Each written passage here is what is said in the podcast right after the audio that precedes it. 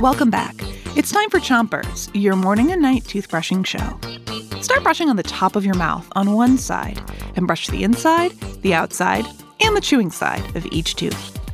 Three, two, one, brush. It's Inventors Week, and tonight we've got the answer to our quiz from this morning. Our question was, which of these things was invented by a kid?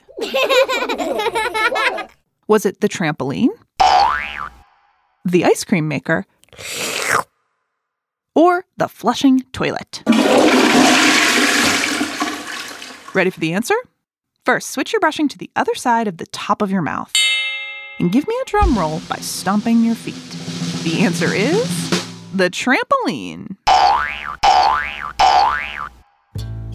When George Nissen was a kid, he went to the circus and saw trapeze artists flying through the sky, doing tricks on their swinging trapezes.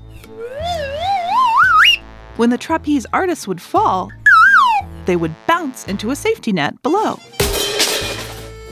That gave George an idea.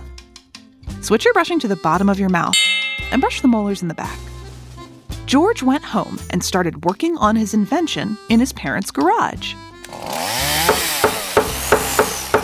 George was a gymnast, so he worked with his coach to make the world's first bouncing rig, what would later become the trampoline. And their invention was a big hit. Trampolines became popular with other gymnasts all over the world, and there's even a sport in the Olympics called trampolining.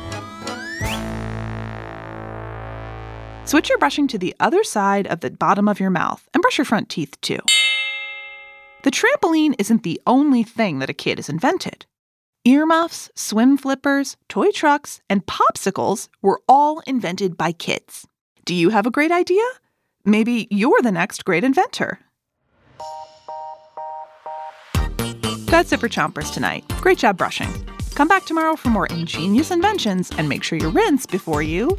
Three, two, one, spit. Chompers is a production of Gimlet Media.